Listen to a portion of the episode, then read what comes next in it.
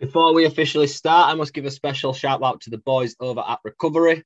Much like myself and the lads, Chris and Ian are a couple of rugby fanatics like we all are, and they've created various products with recovery in mind based around natural CBD remedies. Head over to their Instagram page or website and use the code FREEBLOKES. That's the number three followed by blokes for 10% off all their natural products and feel the benefit today. Good afternoon, good morning, and good evening from wherever you are listening from. My name is Jamie Robinson, and welcome to episode 117 of Three Blokes and a Rugby League podcast. We are back after an eight week hiatus to bring you the final podcast from Three Blokes of 2021 before the Christmas and New Year period. We've got a full cast here with me. Jedi Moscodad and Callum Woody Wood are here, my co host as they have been throughout a fantastic season of rugby league in 2021. Welcome, lads. We've had eight weeks off. Um, me and Jed have celebrated birthdays. We've got another year older. And Woody, you've smashed your finger up, mate. So how, how have you been first, Woody? Oh, not too great, as you just mentioned there, and showing you off there, but there's still quite a big kink in it, so I'm hoping it straightens out at some point. But yeah, I'm not another year older, but I feel about 10 years older. It's been a long old while since we got together, hasn't it? Have you, uh, have you got any extravagant stories to how you did it? Fell over drunk, surprisingly. You probably could have guessed. Don't remember an awful lot of it. Woke up the next day with a big purple finger. Superb stuff. And Jed, how's it feel to be another year older, pal? Are you feeling that year older? I just feel like that number 30 is closing down on me very, very quickly. Not as quick as you mind, but it's it's just there now, just just waiting for me. And it's a little less time now that I can be immature and I've got to start acting like a proper grown up. We will uh, we will defy odds as much as we can. So everybody that is listening, thank you first of all. So obviously we've had an eight week break. A lot has happened in the eight weeks. So initially we're just going to talk about some of the stories that has gone on. Um, we've got three main ones, and we might chuck in a few more as well. And then we're going to highlight all of the major signings for the NRL and Super League Two, give you our thoughts on that, and uh, probably how we think we're all going to end up um, as well. So first of all, lads, arguably the biggest story in rugby league um, which is still ongoing and will be for the near future, is the Dolphins. Um, Woody, I'll pass it straight over to you, mate. What's your thoughts on the Dolphins? And um, let's let's go from there. Let's start on the Dolphins. I keep pronouncing the the purposely because they don't have a they don't have an actual place, so they don't have a location. What's your thoughts on them, pal? Yes, there's a, a lot of debate over losing the, the place moniker, wasn't there, and just being the Dolphins, like you say. So that's a bit of a ploy to try and make sure that they're kind of not tied to one sort of location that can try and grow a bigger fan base. But yeah, it came down to them, the Firehawks, and the Jets in the end, didn't it, for the, the 17th license? Dolphins chosen in the end, based up in Brisbane, got decent history, big stable finances, and from what I've read, it puts them as one of, if not what, the richest NRL club as soon as they come in. Really big membership base, but I think that the biggest thing for them is that they've got Wayne Bennett in as coach, isn't it? And obviously, still waiting to see what kind of squad they build. It's been a bit of a slow burner in it. That uh, Felise Kaufusi announced as inverted commas their kind of big marquee sign, which I know underwhelmed the three of us a little bit. But you know, he's a, a current Origin player and he's played a big career at the Storm, won some premierships there, and uh, last few days as well, they've announced Ray Stone, who's you know a decent squad player, but there's going to be a lot more developing there. And yeah, it's interesting to see how they'll get on and what sort of team they'll be able to put together. Definitely. And Jed, obviously, like Woody's just mentioned, three names linked with him so far Wayne Bennett, Felise Kaufusi, and Ray Stone. Three three solid names. Obviously, Kaufusi isn't our, we're not Kaufusi's greatest fan, but he's a solid player. And Ray Stone's is a is no mean mean guy either. He's, he's a good solid player, isn't he, mate? He is, yeah, but I think underwhelming is probably the best way to describe it. Like, like probably undersold it. We are not Felise Kaufusi's biggest fans. I think the last two seasons have been particularly poor for the Storm. I'd probably go as far to say out of Storm's pack, he's arguably been their worst player for the last two seasons, and probably Queensland's. You can throw that in there. So no, a bit underwhelming, and I'm wanting a bit more pizzazz. I don't think Kaufusi will probably be their actual marquee man. I know there's still rumours of like Ponga. I've heard obviously, obviously I know a lot of it is the rumour mill, but the Dolphins thought that they'd already secured Brandon Smith's signature, which we'll get onto later on.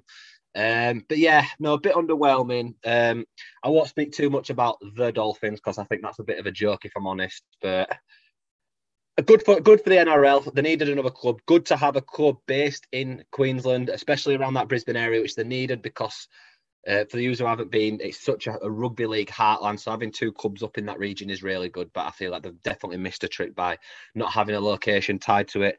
I appreciate that Redcliffe as the one on is quite a small location But if they wanted to do the wider region of uh, Moreton Bay, which I think has a population a cumulative of about 300, 400,000, would have been more than enough. And I think Moreton Bay Dolphins actually has quite a nice ring to it personally as well. I was going to say, Jed, what would you have gone with then? Would you have gone a, a Moreton Bay? Would you have gone with the Brisbane Dolphins, the Queensland Dolphins? What What do you think stands out most? Any of them work for me apart from the Dolphins. I think Moreton Bay, just because it is a bit more out of Brisbane, but it'll still have that big rivalry with obviously the Brisbane Broncos.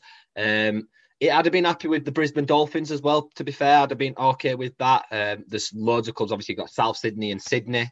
Um, that wouldn't have been an issue for me, but I just I don't know about you, Jamie. I just I don't get the Dolphins. It's it's too Americanized for me. I think it doesn't um like resonate with rugby league fans. It's not something we've been used to. I know we need to push boundaries, but it's it, it just doesn't work for me. I just don't really understand it because, like you mentioned, to be fair, you've actually slipped in a bit of a trap there. You said South Sydney and Sydney. Obviously, you the traditionalists want it to be Eastern Sydney Roosters because they are the eastern suburbs and South Sydney Bunnies, but obviously they've kind of escaped that. And I think that's probably what they're going for, a bit too far away from that. But I just don't understand the Dolphins because, like you say, if you're trying to attract any new fans and you're telling them about the Dolphins, it does. If someone says the Dolphins, probably someone automatically imagines Miami Dolphins in the NFL in the American football. Um, it just doesn't just doesn't mean anything to me. And fair enough, if they're not wanting to do Redcliffe, why not do a you know a Central Queensland or a you know North North Queensland, South Queensland, East, you know any anything. But the Dolphins seem like the worst possible scenario for me. I'm it just doesn't attract me. But if they're going to be playing out of Suncorp, if they're going to have Wayne Bennett, that they might hopefully try and uh, hope that pulls in enough people. Woody, coming on to the next thing, mate. What what do you think about the kit? You know, the NRL is is very um, definitive in having every single home kit is very, very different. Not w- one home kit isn't like any other. They've, they've gone with a, a, red, white, and a bit of a gold trim. Um, what's your thoughts on that one, mate? Again, probably not massively overwhelming with it. Like you say, it's kind of a way to kind of stand out and something for fans to identify with. I don't know if, like you say, if the Dolphins, they're just trying to make themselves separate from the Redcliffs, they're worried about not enough fans travelling with them to Suncorp and whatnot. So, you know, trying to bring in kind of neutral fans or non-fans. Yeah, the kit's all right. It is what it is. I'm not one who gets kind of massively excited over the kind of churned out yearly kits. They're not your thoughts are on it, but yeah, not huge fan, but not the biggest hater of it either. Uh, disappointing for me. Um, I think if you're comparing it to other sports, I'd say it looks like a Sky Bet League Two kit. If I'm honest, it doesn't look like a polished NRL kit. Um, I'm a really big lover of the kits, especially when we used to have the nines and they used to release the nines kits, and we have the heritage jerseys. We have obviously the the uh, brain cancer round. We have obviously had the marvels in the past, but just just everything about the Dolphins have just been thoroughly underwhelmed, especially when I'm someone that loves expansion in terms of when it's done the right way and bringing a new club in in the area that was the correct decision. But everything after that for me, it's just been a bit meh. Like, yeah, kits, mm, it's all right the Dolphins don't agree with that. Player recruitment. Uh, the only thing I'd say has been really good is hiring Wayne Bennett, which I think is such a smart decision.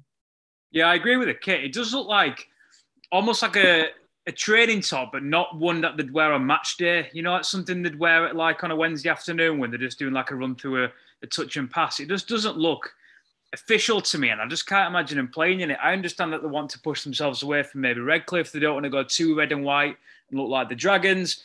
Um, yeah, I, I, agree, mate. It just doesn't do it for me. So, what? What? Obviously, they've got another full season to go ahead, mate. If I'm honest, and obviously they're, they're probably going to build a lot more, and they're going to bring through a lot more talent.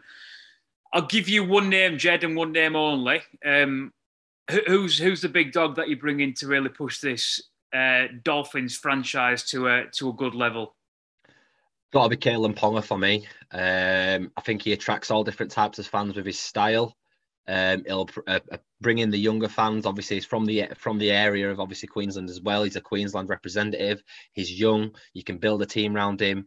He's just he's, he's a star really, and I think where that is like yeah, he's probably not gone how he'd wanted at Newcastle, but it's not as if he's underperformed. He's probably had to do a lot on his own, um, and I feel like he'd just take it all in his stride. And I, would personally go for Kalyn Ponga. Over to you, Woody. We were just saying about a realistic kind of transfer for for the Dolphins. Yeah, I can't disagree with Ponga either. Been a, few names thrown out there, but I think he's just enormous, isn't he? I think he's one of those that fans from other sports know about as well. You know, they've seen his highlight reels and whatnot, so he'd be absolutely huge for them. And quite a few other names in England, a lot of uh, Eels players and Broncos players and whatnot, but I don't think anyone on Ponga's level and I said possibly is a, a realistic target as well, I think. Yeah, definitely. So go on, Jed, back to you, Matt. Just another one I'd probably throw Cam Munster in there as well. His name has been thrown around, but with his off-field things recently, if he without that, his on-field ability, also a Queenslander, won titles, been there, done it, still got a rel- quite a long time to go in his career. I'd probably more push him, but with Ponga's got more of a clean off-field image, which I think is what the, the Dolphins should be striving for in their early stages. Moving on to the next one, mate. Just um, Phil, the Gus Gould has gone over to the Canterbury Bankstown Bulldogs once again. It was announced at the back end of last season. Bulldogs have had a terrible past couple of years, but they've started to recruit really well, which we will touch on later on down the line. Woody, what's your thoughts on, on Gus's impact with the Bulldogs so far? You can see the effect it's having already, haven't you? Just it's the a general bit of optimism amongst the doggies fans, which is very surprising given how last season went. You can kind of feel the mood changing there. Like you said, we're going to touch on later, but started to, to build a very good squad for this year. And beyond that, they're starting to bring in a few players for next year as well. And then Gus announced himself on Twitter, they're bringing in Billy Kikau and painfully Reed Mahoney as well. So, and I don't think those two would happen without Gus. Uh, you know, I think the proof's in the pudding there. They're bringing in two absolute massive players. And yeah, he's going to be huge for them. And something the doggies really, really need as well.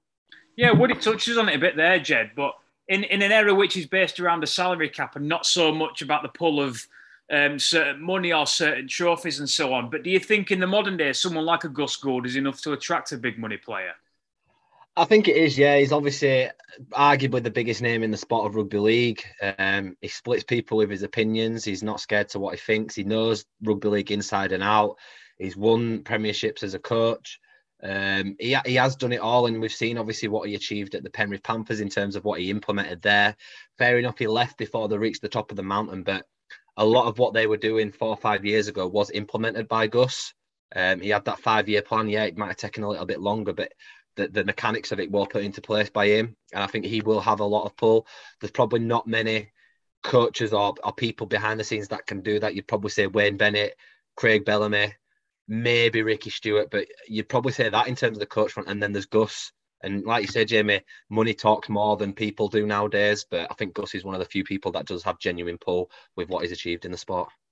And obviously, Woody, he's a Bulldogs man at heart. Obviously, he's stretched over a couple of clubs in the past. He's been big at the Roosters, big at the Panthers, but he won a premiership at the, at the Bulldogs in the 90s. And, and, you know, he played for the Bulldogs as well in the in the 80s and 70s as well. He's a Bulldogs man at heart, and he's probably loving coming back to his, his hometown club.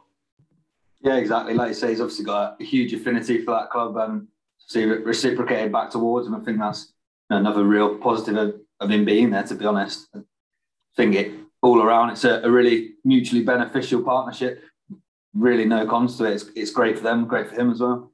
Superb. Looking forward to the Bulldogs next season. And last but not least, lads, unless we pull something else out of the hat, Jed Brandon Smith. He's been on a he's been on podcasts. He's been on social media. He's been on other certain stuff as well in the off season. Um, we know he's a bit of a character on field. We know he's a bit of a character in the change room as well, but probably going a little bit too far in, in some cases, isn't he, mate? Oh yeah, I mean, I don't agree with what he said. I think it was disrespectful to his current club, the Storm, and I felt like he should have maybe handled things a little bit better. Um, but what I will say on the situation, I think the people who come off the worst from all of the media in a sport that is crying out for personalities and people to sell the game. Brandon Smith does it week in, week out on social media. He's a funny guy. He knows how to interact with the fans really well. He's a great player. He's, he's, he's everything that you want in a personality. And yeah, he has overstepped the mark in this podcast, but he's apologised for it. I don't get why the media uh, are lambasting him, um, uh, scapegoating him when that's not what we need in the sport. We need to be pushing personalities. Luckily, I think Brandon Smith's the type of bloke that he won't really care about the media, what he say. He'll apologise to the Storm, he'll apologise to fans, and then it's done for him. He'll move on. But yeah, a little bit silly, but I'm, I'm really disappointed with how the, the media in Australia have handled this. Where do you think you'll end up in the end, Woody? Looking like it's going to be Roosters, isn't it? But like you say, kind of the big contract news. It's been a bit of a rollercoaster. It's been kind of linked with everyone. He's visited the Titans, visited the Dolphins, went and visited the Roosters as well. So it's not going to be re-signing with the Storm, that's for sure. So yeah, pretty much looks like it's going to be the Roosters. And uh, completely agree with, with, what Jed was saying there as well. Like, what he has said and how he said it, probably not the right way of going about it, but it is frustrating to see how kind of the media's torn him down. You know, we cry out for personalities, and I think he especially is one of the game's real great personalities at the minute. And fair enough, criticise him for it. You know, go against him, uh, kind of criticising his current employers, but you know, they've really gone to town on him in, the media. I think, and there's stories every day kind of going in on him. Know that the NRL are looking into his contact, uh, conduct now as well with the kind of language he was using on the, the podcast, but you know, we don't want someone like Brandon Smith never doing any interviews again and, you know, going complete radio silence. So there's a way to go about it both ways, really. If you're a star member of staff or a player, Jed, would you want him to come back for another season? I don't think the. I mean, I'm guessing the players will probably talk about these kind of things anyway. I don't think they'll take it. They'll probably rib him about it in training and show this, and, and so they should. Um, I feel like the coaching staff might feel slightly more aggrieved, along with the fans. It is a bit disrespectful, but it is disrespectful what he's done. Uh, but given that all he has done for the club in his time, you can't ever say that he doesn't give 110%. He will play. He'll play till his body is broken for the club, for the Storm, and he's done it countless times. So I think if you're judging him on just that interview, then you've got a very short-sighted memory and not thinking about all the good that he's done for the Storm over the years. Excellent insight, lads. Right this is what we're here for. We're here to talk about transfers. Everybody loves the transfer market. Everyone loves a player moving from club to club. Today is Wednesday, the 8th of December. So, anybody listening to this, this is when these transfers have been confirmed for every single NRL and Super League club. We'll go in alphabetical order. Jed, we'll start with you. The Brisbane Broncos. Um, I mean, I'll whiz through a couple of the, the, the lesser signings first. We've had Logan Bayliss come from the South Logan Magpies. We've had Billy Walters come from the Tigers to join his dad. Uh, Jordan Pereira's come back to his own club in Brisbane from the Dragons. Corey Jensen's come from you boys as well, Jed. So we'll pick a couple of these out. We've got, I'll pick a couple of these out first, mate. It's Ryan James. Um, we know he's a very experienced prop. We've got Brenko Lee, who's won a grand final with Melbourne, but not really had much uh, time last year. And we've got Kurt Capewell as well, who's who's a, a, top top player. And then we'll move on to you, Woody, for the for the star of these signings. But but Jed, we'll talk about Capewell, Lee, and James first. What's your thoughts on these recruitments for the for the Broncos? I think Kurt Capewell is an excellent signing. Probably one of the best signings of the off season, if I'm honest. Um, has gone from strength to strength to strength with the Panthers. Uh, versatile, can play second row, can play centre if he has to, could probably do loose forward, could probably do prop. Um, he's a winner. Um, he's now an Origin representative and probably going to be a mainstay of that Queensland side for quite a while. Um, a grand final winner. Um, he's, he's going to bring that winning mentality to the Broncos, and I think he's an absolutely excellent signing. One of my favourite players, if I'm honest. I really, really rate him. Uh, Brenko Lee, like you said, probably never really, even though he has won a premiership, not really given enough time at the Storm to fully develop it like he would probably like to. Um, I think it'll suit him at Brisbane. Um, uh, correct me if I'm wrong, he has played Origin for Queensland, I believe, as well. Uh, so he is a Queensland, obviously back in home territory. I think he'll probably have a pretty good season um, and, and will improve at the Brisbane. Uh, and Jordan uh, and Ryan James, great solid signing, um, a bit of strength and a bit of experience in the pack. Probably what you would criticise the Broncos over the last few seasons is that inexperience in the pack very, very young. You probably only had what Tevita Pangai Jr. Um, in there, uh, Alex Glenn, who's now retired. Uh, but the, the, there's been very, very, very young players. So I think having that cool, calm head in there with his experience will be invaluable to the other young players. And would it, the star man, it's someone we spoke about about 80% of the time on the podcast last year in relation to the Bunnies and why are they letting him go. Adam Reynolds to the Brisbane Broncos. Um, what a signing that is. It's humongous, isn't it? And you know, probably will never get over the fact that South Sydney let him go for the sake of giving him an extra year or two. I think they only offered him one or maybe two, and he wanted three. Yeah, he's going to be incredible for Brisbane, and they've, they've signed quite a few players there. And for them, for him being able to lead all of them, he's going to make everyone there a better player, and he's going to make the squad together better. He's phenomenal. Can he lead him to a to a playoff series? I think he can do. Yeah, you know, the top eight's up for grabs. I think there's obviously four or five clubs right at the top who I think will get back in again. But I think the six, seven, and eight spots are really up for grab, and a lot of player movement there. I don't see why not. To be honest, you know, what Reynolds did this season and what he's done throughout his career. the leader and he's a winner. So yeah, there's a chance. I think he's exactly what Brisbane have needed, especially in the halves. A really important player, and he'll he'll want to prove something, especially coming up so close this year with the Bunnies. I think he'll he'll really have a point to prove this year and prove that he's still got, it, especially with the Bunnies not really offering him the initial three-year contract that he wanted. Up next, we've got the Canberra Raiders, who's been a little bit quiet really on the the transfer front. Not really many. There's three confirmed signings. Um, Woody, I'll come back to you first before we touch on their main signing. Uh, Adam Elliott and uh, Peter Hola, um, solid signings, but not not anything to blow you away. Would you agree? Yeah, I'd agree with you there, mate. Solid uh, sort of squad players and definitely could offer a bit, but I think Raiders fans would have, would have liked a bit more in the off season so far, given how much they struggled last year after what was a really good year the year before. Definitely, but I feel like they're obviously their main signing that I'll come to you with now, Jamie. I think he will excel at the Raiders. I think he's going to be a really good fit for them. But I don't know whether he has the players around him, especially what they've done this season, to and the style that the Raiders play to really utilize his skills. What do you reckon about their star signing, mate? And do you want to tell us who it is? It's Jamal Fogarty, and, and obviously you'll know, and everybody that listens knows that he's genuinely one of my favourite players in the NRL. I think he's absolutely superb on his day. I think the reason why Ricky has gone out of his way to sign him and this became this was a real blindside signing for me. I was really shocked that he left the Titans. Is because he's going to free up Jack Wighton to play like he has done um, prior to last season. Um, Wighton, as we know, was very quiet last year. Had a couple of bad bad patches as well, but mostly because George Williams, when he was there, he was playing well, but not not amazing. And then obviously his his, his kind of backups when they came in with Sam Williams and uh, God, I've forgotten his name. Matt Rawley, Matt, Matt Frawley. Matt Frawley would just just weren't weren't NRL standard. Jamal Fogarty is absolutely superb. He can control the game from start to finish. He's got a brilliant kicking game. He can point people around the park. His experience is much like Cody Walker in terms of he debuted in his mid twenties in the NRL, so he's had a lot of experience in the lower grades. He's a tackling machine as well for a halfback. People don't realise how good he is in, in the defence and in the contact. And I think he's going to free up the likes of Jack Wighton Charnze Nicoll-Klokstad and Josh Hodgson, if he does stay, there's still every rumours that he's going to leave the club to actually be a bit more free. Canberra are a side that needs someone to take the team by the scruff of the neck and lead them around the park and do the dirty work. So people like Jack Wighton um, and Elliot Whitehead and Charnze Nicoll-Klokstad and everybody can actually do a bit of the flashy stuff. It's what Aidan Sezer did. It's what George Williams did uh, the season before. And, and Jamal Fogarty, if he's fit and if he's firing, if he's got confidence, he will potentially be the signing of the season, in my, my opinion, Jed. I don't know if you agree with that. Um, I think he's up there. He's got a lot of potential. Um, it's just whether it clicks or not. Fair enough, Raiders were really badly hit by a lot of injuries last year, a lot of off-field dramas.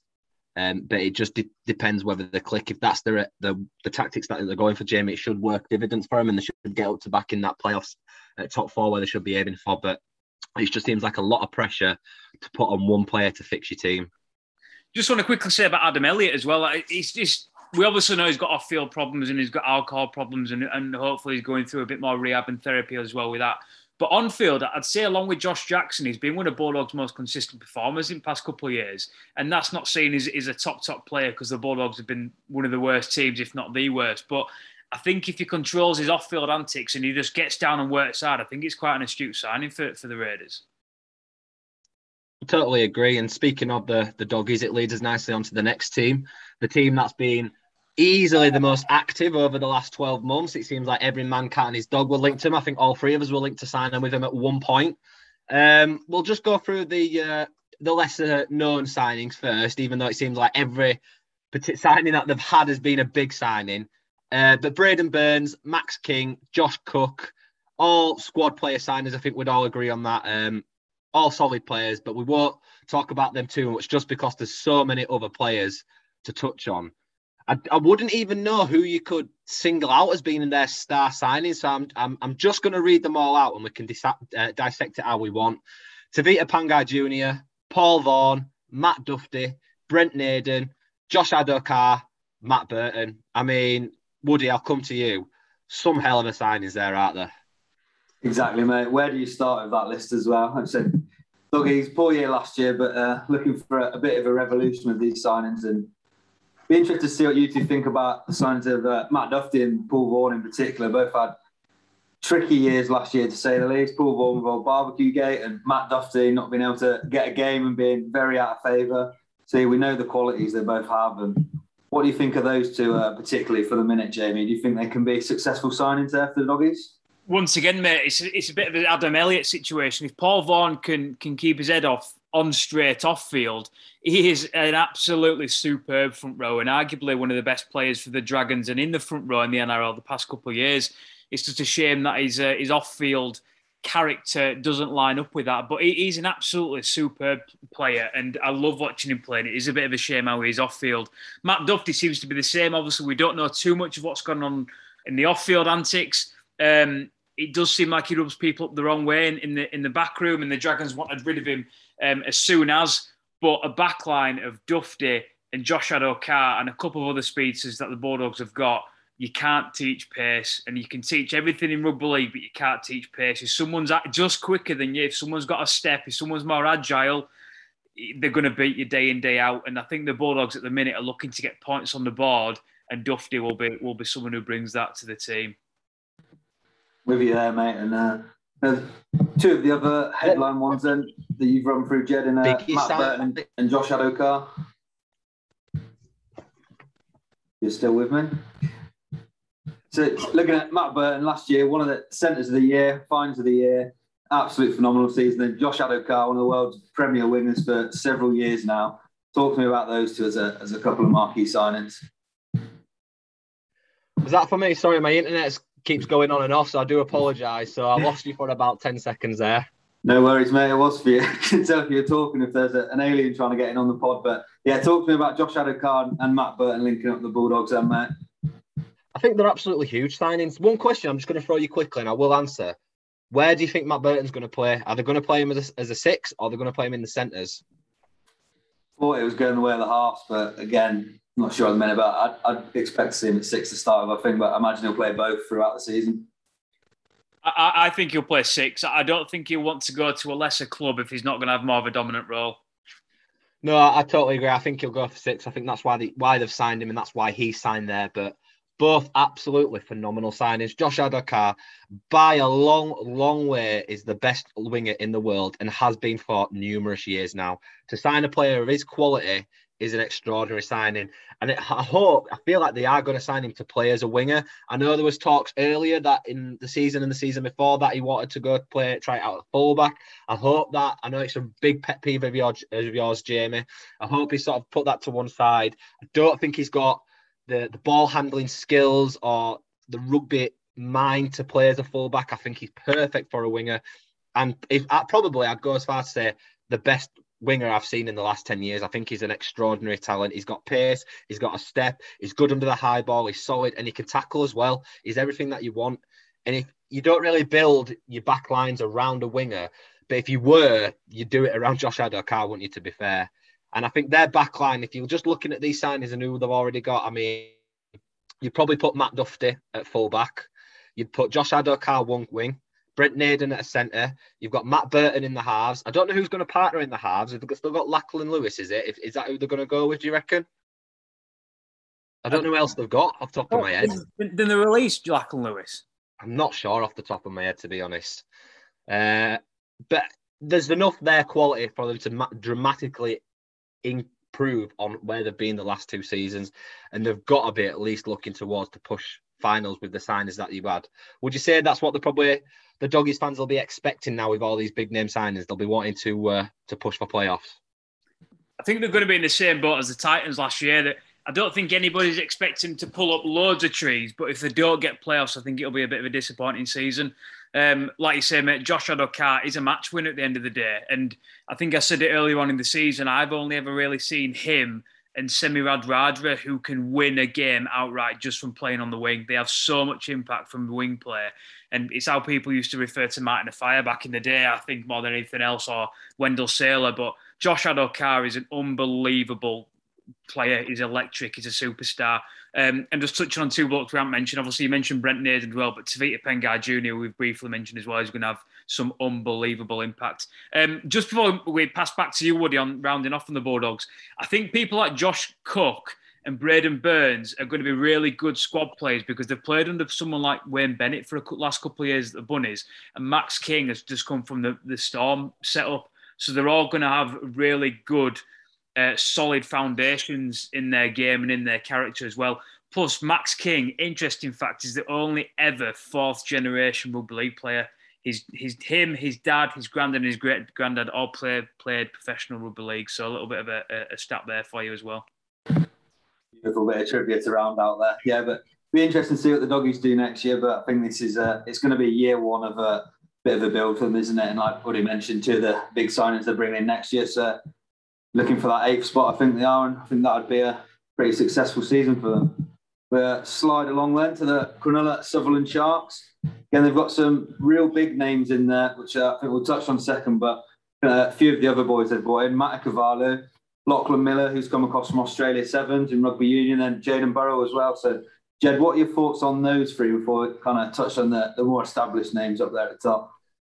Well, I don't really know too much about Lachlan Miller other than the fact that they signed him from Australia Sevens, and I don't really know much about Jayden Berrell, if I'm honest. Um, I, feel, I think Matt Ikuvalu is a really good signing. Um, I feel like he's probably one of the most underrated uh, wingers in the comp. Always did such a solid job for the Roosters the last couple of seasons when they've had seem to have just an endless amount of wing injuries specifically. Um, does need to work under his high ball, um, but he's solid in he's solid in attack. He knows how to score and he knows his way across the try line. Um, I don't know whether they've signed him to be a first choice winger. Um, I feel like if, if not, I'd say at the Roosters he was probably fourth choice, so he'll at least be minimum third choice. But I reckon he'll be really pushing to have a regular starting spot. And to be honest, after how he's gone at the Roosters, I think he really deserves it, would he? Yeah, I mean, just before you, you pass over back to Woody, mate, I think it's unless they actually needed him off the books at the Roosters, I was really surprised that Ikuvalu has gone to the Sharks because, like you said, he's going from fourth choice to probably fourth choice again with the likes of Mulitalo, Sione Katoa, and Mawene Hiroti. So he's gone from one really congested wing uh, collection to another. But I mean, if, if he likes a bit of competition, the Sharks are definitely that. Fair play to him. He obviously wants to push himself and maybe just fancied a different change of scenery. But I hope he gets some game time because I do really, really like him as a winger. We always rave about him, don't we? And how he's always uh, fielding so admirably, but kind of never got a regular run of starts. No, he did a bit this season with the Morris injuries and that. And um, just unlock that Lachlan Miller as well. From I've seen a bit of him in Australia sevens, and he's an excellent sevens player. But from what I've read, he was pretty close to moving to the US to carry on playing sevens, but for some reason, Fitzgibbon rang him up at the last minute and managed to get him to sign a contract with the Sharks, which, from what I know, he doesn't have a lot of rugby league pedigree behind him, but it's uh, interesting to kind of looking down the Sevens avenue to add players to NRL squads at the minute. What, what, from what you know of him, Woody, which I know might not be too much, but what position would he end up playing in league? I can only imagine he'd probably be a winger as well, which, like you just spoken about Matt, Matt Ikuvalu there. I don't know if he'd be competing with him for a winning spot, but he could probably play anywhere in the back line apart from halves, maybe. But yeah, it'd be interesting to see.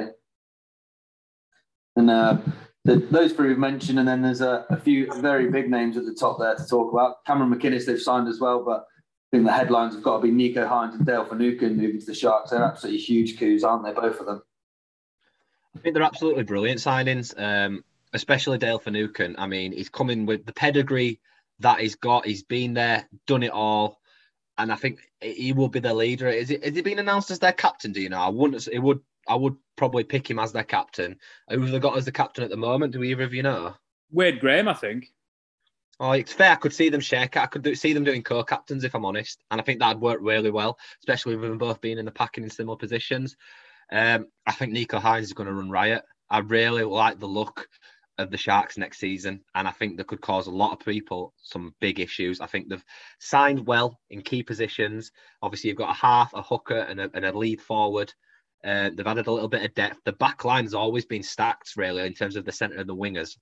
We've got Will Kennedy at fullback, who I'd probably argue his breakout season. I know he's been around for a few years, but it was his breakout season last year.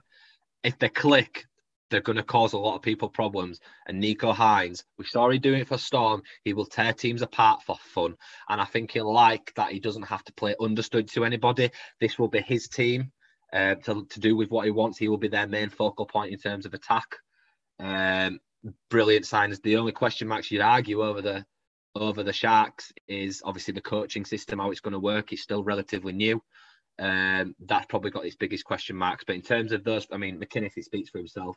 Workhorse does all the one percenters, does the nitty gritty. He's not going to miss a tackle. the three big signings, I think there's no real question marks over. I think they're all going to all proven. I think they'll all have excellent seasons. Don't know if you've got any uh, thoughts on that, Jamie. Yeah, but I mean, I'm going to bounce the question straight back to Cameron McInnes, superb player. Obviously, hasn't played for 12 months fully since he's done his ACL. Blake Brailey has just signed a new deal at the Sharks as well, which looks like he's going to be their lead number nine. Do you play McInnes at nine over Brailey? Do you play McInnes at 13 over Finucane? Where does Cameron McInnes fit in? Or do you have him at 14 so he come off and do both both jobs? Um, so it's a million dollar question, probably one I don't particularly have an answer. I'd probably gauge it on how fit McInnes comes back from his injury, whether he looks like he's raring to go. We see players come back a different player after that injury. We see players come back and carry on like there's no tomorrow, like it, they, they were just playing yesterday. So I think a lot of it will depend on how he has returned from that injury uh, and how the Sharks are wanting to play. Definitely much so, mate. But you you know you look at that that group of signings and there's some top top top players in there as well. Talking about a team that signed a lot of top players last season was the Gold Coast Titans, along with the likes of David Fifita, Tino Fa'asuamaleaui. Ah, we have not missed saying that name. Um, they've obviously got a bit of tighter purse strings this season coming into 2022, but they're still recruited really well so far. Woody, coming to you first, mate. I'll talk about two lads. Well, one lad who you'll know quite well, and, and another lad who's gone a bit under the radar um, is Will Smith from the Parramatta Eels, obviously utility player, has been at Parramatta all his career, and Aaron Booth, obviously a utility um, utility player, but from the Melbourne Storm, and we know these Melbourne Storm blokes come through and they're, they're of high, high quality. Yeah, it's a bit of an interesting mixture in their signs of players with a, a, lot of experience behind them, players with not an awful lot of NRL experience behind them. On Will Smith, I'd, I'd love for the Eels to keep hold of him like I would with probably a lot of the players who are losing and think it'll uh, be a tidy signing for them as a, a, kind of utility to come in, like he like he's done for the last few years. And yeah, like you say, to to get a player from the Storm system who been there last year and got I don't know, he's got a handful of NRL games, but so he's uh, learned a lot and think he'll be a bit of a shrewd signing as well. But yes, we say probably went big last year, so not quite as many big signings this year, so they've to uh, be a bit more shrewd, I think. Definitely so, and it looks like they're probably going to shift AJ Brimson um, to the halves as well. Jayden Campbell at fullback, Toby Sexton as well. It's going to be a new look side, Jed. Um, but two of the signings that's come in, Paul Turner from the New Zealand Warriors is a good, solid NRL player. But the big signing is Isaac Liu from the Roosters. He's won multiple premierships. What a player who we've we've mentioned in the past that goes once again a bit under the radar, um, but a top top player and a top signing. Great player, won numerous premierships, over 200 appearances for the Roosters been there, done it. And I think the thinking of this signing is that again, similar to the Broncos, need a bit more experience in that pack. You look at the play, David Fifita, Tino, very very young. Um, I can't. It escapes me now as in the rest of the pack. You can tell we've had eight weeks off. I can't think a single other Gold Coast player. But yeah, they've got a very um, young forward pack, and I think bringing him, I think he's about 29, 30. I think that experience will really help the younger players as well, and they're sort of being able to lead them around the park. Um, a, very, very good signing. One that won't have too much pressure on him to succeed. He can just get in, do his business, carry on going under the radar, will probably improve the, the Titans pack as a whole. And Paul Turner's obviously just been brought in as a little bit of backup. Um, a nice, highly well thought of young halfback, but obviously it's going to be Sexton um, and Brimson to uh, primarily lead them around the park. Seen Brimson's uh, rung up uh, Lockie as well to get some tips on how to transition into uh, into a uh, half from a fullback. Just quickly to you both, do you think it'll go well? Do you think he'll manage to adapt? Jamie, do you want to go first, mate? I think it will. I think I think Titans have got a really exciting uh, prospect for this next season. I think it's obviously a big risk letting Fogarty go, like we've mentioned before, but they obviously have got a lot of stake in uh, Toby Sexton. We know Ash Taylor's finally been released. AJ Brimson is is a huge, huge player. Um, and Jayden Campbell showed that last year as well. I think once again, you, you put it all on injuries and suspensions and whatnot. You really hope it doesn't come into it. But if they stick with it, I think them three alone um, can be really positive. What about you, Woody? Second that as well, mate. And I think it will work out with Brimson. It might not be a kind of an instant hit or an instant success, but the more you can get the likes of his and Campbell's hands on the ball and get them both on the field together, the better, really, for me. I think uh, hopefully the sports nutritionist and the strength and conditioning coach is putting a bit of size on Jayden Campbell because he is he is built very very small. And I don't think that frame will last him a long time in the NRL, but um, not our job, and I'm sure he will frame up a bit more. But coming on, Manly Warringah Seagulls had a superb season last year. Tommy Turbo had the season of a lifetime. Only recruited one player at this at this at the time of, of this recording, and Jed is a good good player himself. You, he's a, a big fan of his, aren't you? That's Ethan Bullemor from Brisbane Broncos. I think it's a I think it's a great signing. Um, a really really good player. Every time I've watched Brisbane play last season, I, I feel like he always does a good job. Um, they're just continuously producing these great young forwards, and I feel like he'll just slot into that pack um, like a glove. Um, they've obviously lost Sironen, um, so I, I, just think he's going to be a great addition. I think he'll be getting more game time. He, he did come off the bench quite a lot for the Brisbane Broncos. Uh, but I, I, think he's just going to have a. I think he's probably going to be one of the breakout stars of 2022. I really, really do rate him. What are your thoughts on him, Jamie? No, I, I do apologise for laughing. I think slotting to that pack like a glove does, does really tickle one, one of your best, yeah, one of your best, yeah.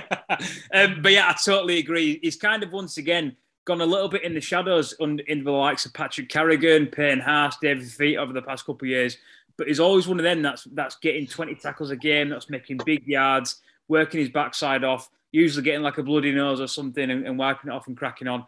Um, but yeah, Brisbane definitely got a um, a bit of prestige recently, they, Woody, of producing these forwards and probably not being able to keep hold of them as well.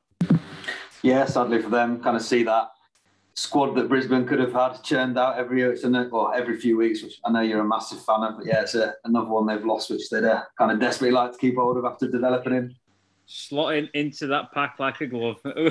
one of your best. One of your best. Get it on a t- get it on a t-shirt. Nine ninety nine. Here comes the merch. uh, who have we got next up, Woody? The uh, one of the best teams around. One of the best teams around. Uh, moving on to a team that's been a little bit busier in the off-season, signing a few players. It's the Melbourne Storm. So they had a, a record-breaking season last year, but fell away just when it mattered, didn't they? with just the, the minor premiership and then made a couple of big signings on the wings and whatnot. But uh, let's talk about the likes of Josh King they've signed, Jayden Nikorima, and also William Warbrick, who's another sevens player, which kind of ties what I was saying about, about Lachie Miller earlier. Maybe that's a, an avenue that these NRL clubs are looking at. But what do you make of the likes of Josh King and Jade Nikorima signing them? I like Josh King. I liked him at Newcastle. Once again, he's not he's not someone who's going to um, hammer hammer away at his first team forward for a long time, but I can just see him being a Craig Bellamy player. I think he's going to come in. I think he's going to work hard. He'll probably start a lot more with with Kaufusi going in next season. Obviously, he can play prop. He can play second run. I think he can slot in at the centres as well if they really do need him. Jayden Nikorima totally passed me by before we were doing the research for this podcast. Obviously, Kodi Nikorima, his brother, is more well known, but Jayden's come through the Roosters system um, and been playing lower grades for a lot of years. But once again, any recruitment that Craig Bellamy bring, is bringing in, I'm, I'm, a fan of because I trust his recruitment pathways and I've done for the past 20 years. Once again, mate, William Warbrick, I can't say I've ever seen anything of him. Um, but yeah, maybe it's something that the NRL are looking at these days with, with the game getting a bit faster, with the game um, becoming less of a defensive game. It's more attacking. Maybe they're looking at these sevens players to come in and shake it up a bit. Yeah, like I say, he's another one I'm not aware of having a, a, great league background in him, but the bits I've seen of him, he's a, another high flyer. And a couple of other high flyers they brought in. Buddy touched on that Josh Addo-Carr's on his way out, but come to you on this one, Jed. They brought in Nick Meaney and Xavier Coates as well, a signing that we've kind of, well, Jamie especially has lauded for quite a while now. I think he said it's the first uh, rep player, first origin player they've, they've brought in for ever, maybe, or many years. I think so, mate. Yeah. what was it, James? Sorry, Jed. I think you're just lagging a bit, but I think I can't remember the exact stat it was, but I think it was it was something along them lines. Yeah, uh, first time in a long, long time the Storm have recruited uh, kind of a top end player for a long time. Sorry to, to interrupt there, Jed. No, no, no. Blame my internet. Um, I feel like he's he's a player. He's just going to go from strength to strength. He was it was world class at the Broncos, and I think he'll go even beyond that if that's possible at the Storm. Um, we know how good the Storm are at, at making players better. Um, we see him sign average players and turn them into great players on a regular basis, but they've got an unbelievable player. So I'm really excited to see what they do with him. And be nice to see someone challenge Josh Addo-Carr for his uh, best winger in the world title. And I think Xavier can, can definitely do that, especially with the coaching that they have at the Melbourne Storm. And Nick Meaney, I mean, don't you just think Nick Meaney just seems like the most Melbourne Storm signing ever? Like he's just the perfect type of player to sign. He did it with Dina Amaya. Um, you could argue that he did it with Jahrome Hughes. They just sign these okay players and then just turn them into world beaters. Um, and I feel they'll probably do the same with Nick Meaney. Um, I've, I've, been a decent fan of him, to be fair. I feel like he's carried himself really well in a struggling side for a long time. And he'll probably have a really good season as well. Obviously, can slot in pretty much anywhere along the back line apart from the halves. Um, so it'll be intriguing to see how he develops over the next season.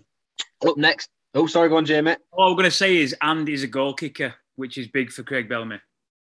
That is very, very big as well. Yeah. And we've seen how, especially this past season, we saw it with the Roosters, how not having a regular goal kicker can really, really impact your side. Onto the Newcastle Knights, not really being uh, active, but I think the only player, uh, the only, sorry, the club, sorry, that have brought back a, bre- a previous player uh, in this off season. Obviously, Dane Gagai has returned to the harbour. Um, obviously, he comes with a great pedigree. Came ever so close to winning that premiership with the Souths. Uh, probably improved his game at the Souths um, when he left. I think he's been there three, four years now.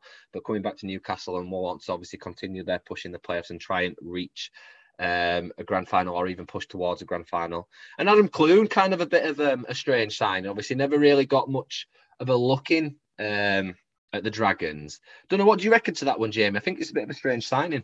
Yeah, I think it's fine. Isn't it? It's, I don't know if he's if he was initially signed to be cover for Mitchell Pearce, but now with him leaving to uh, to Catalan Dragons. I don't know if they're going to be forced to play him first hand now. Obviously, Connor Watson's gone, which we'll talk about a bit later on, so they don't have that cover anymore. I don't know if the if Knights are going to be scrambling a bit there, but yeah, um, I think it's a fine signing, but I don't think he's going to be. A, it should should be a starting player for you.